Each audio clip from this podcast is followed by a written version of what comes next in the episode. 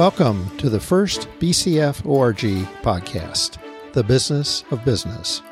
I am your host, Brian Fisher. This podcast series will be focusing on the various subjects and topics to help you run a successful, profitable business. They will be approximately 10 to 15 minutes long, so you can listen while commuting. I'll try to not make this too dry and factual, but with some punch and content. If you love business as much as I do, you definitely won't be bored. Hopefully, you will find one or two takeaways to implement per episode. A lot of us have industry skills, not necessarily business skills. This podcast series will help you on the business side. We all ask ourselves, how can I get better at what I do? Besides, winning is fun and it feels good. Who should listen? This podcast series is primarily targeted to business owners, but also C level executives, management, fast track management personnel, and anyone considering starting a business. For some of you, this will be review, which never hurts. For others, it will be new. Now, why should you listen to me? I've been there, done that. As a business owner for 34 years, I survived some significant business cycles. I founded, managed, grew, and eventually sold a successful industrial automation distributorship.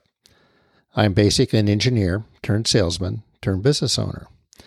A few years into business ownership, I realized I had a tiger by the tail and needed business experience. I sat next to a peer at a dinner.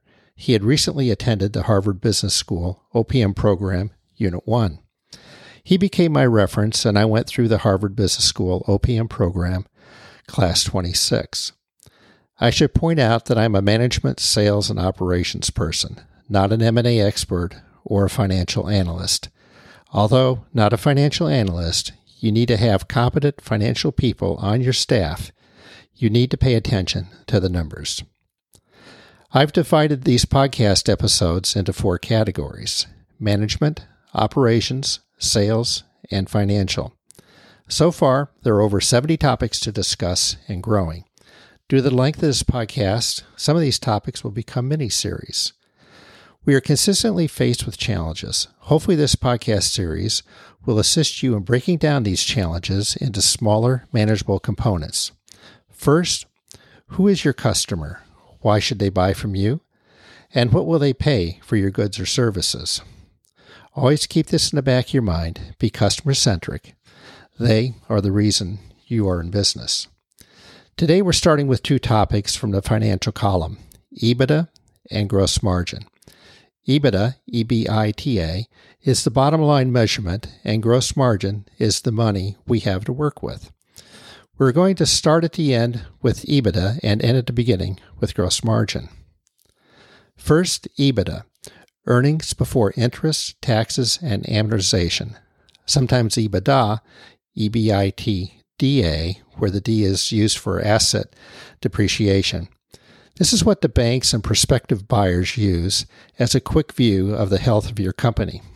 Typically two to three years, but it all depends on the situation. Run your company as though you're going to sell. This will help maximize your EBITDA.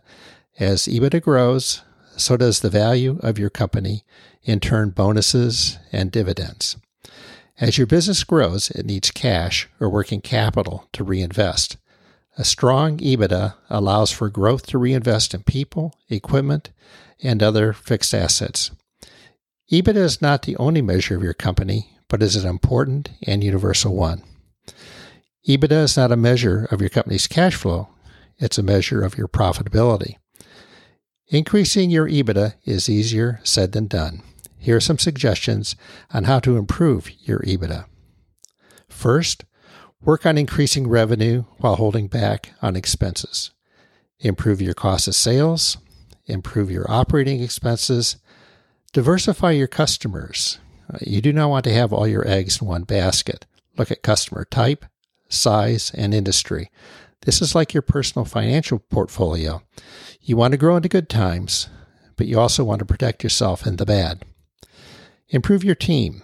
The team is critical. It's hard for a competitor to outperform a solid, knowledgeable team.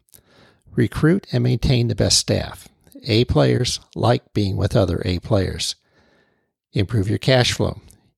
You will always need available cash. Understand your competition. They are typically more like us than we want to admit. I always like to be aware of my competitors, not to follow, but to use various information to make my own decisions.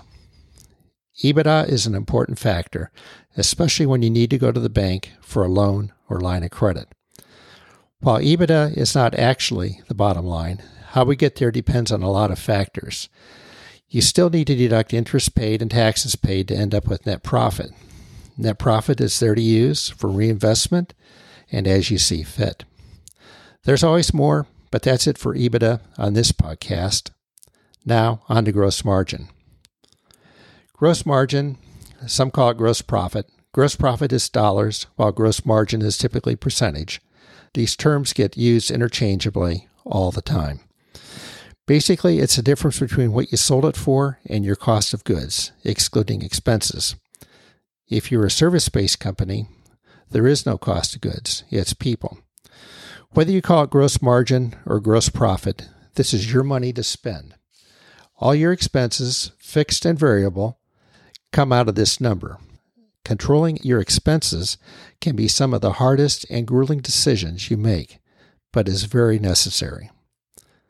Without disclosing dollars, the gross margin percentage can be used to compare your performance with your peers and in your industry. What does the gross margin tell you? Well, it tells us a lot. Uh, by tracking your company's gross margin percentage, you can determine whether you're able to increase your selling price. It could be that competitors are reducing prices or expanding their sales efforts, and you have to cut your price to get the order. Be very cautious of chasing your competitors to the bottom. If you do, you will most likely lose. There may be a strategic reason to take the order at a low margin, but be very careful if you do so. Don't do this at the risk of your company. You need to live to fight another day. Some customers are better left to the clemency of your competitors. The gross margin of individual products could indicate that some products should be promoted more aggressively and some products should be phased out or prices increased. I tracked gross margin on a regular basis to see how we were doing, especially on bookings. It was one of my leading indicators. The trick is to always work on increasing your gross margin. Do a little bit each year say 1% or even a half percent. In a few years, you'll be amazed at the improvement in your bottom line. Sounds small and easy. It is not. It is typically a combination of increasing revenue and cutting cost. Also, look and adjust for hidden costs like credit card charges, expedited shipping, touching orders multiple times, terms, etc. These hidden costs can easily exceed 5% of the total sales dollar, a significant higher percentage when compared to actual gross margin. Once I found a customer with terms paying with a credit card. Yikes. I made a phone call, spoke to the customer in a conversational tone, and came to the agreement it was either terms or credit card, but not both. The customer agreed. Again, all these things are easier said than done. While gross margin is not actually the start, it follows the sales process, but it is the start of your revenue stream. Gross margin, as cash flow, is the lifeblood of your organization. Well, those are today's topics EBITDA and gross margin, the end and the beginning.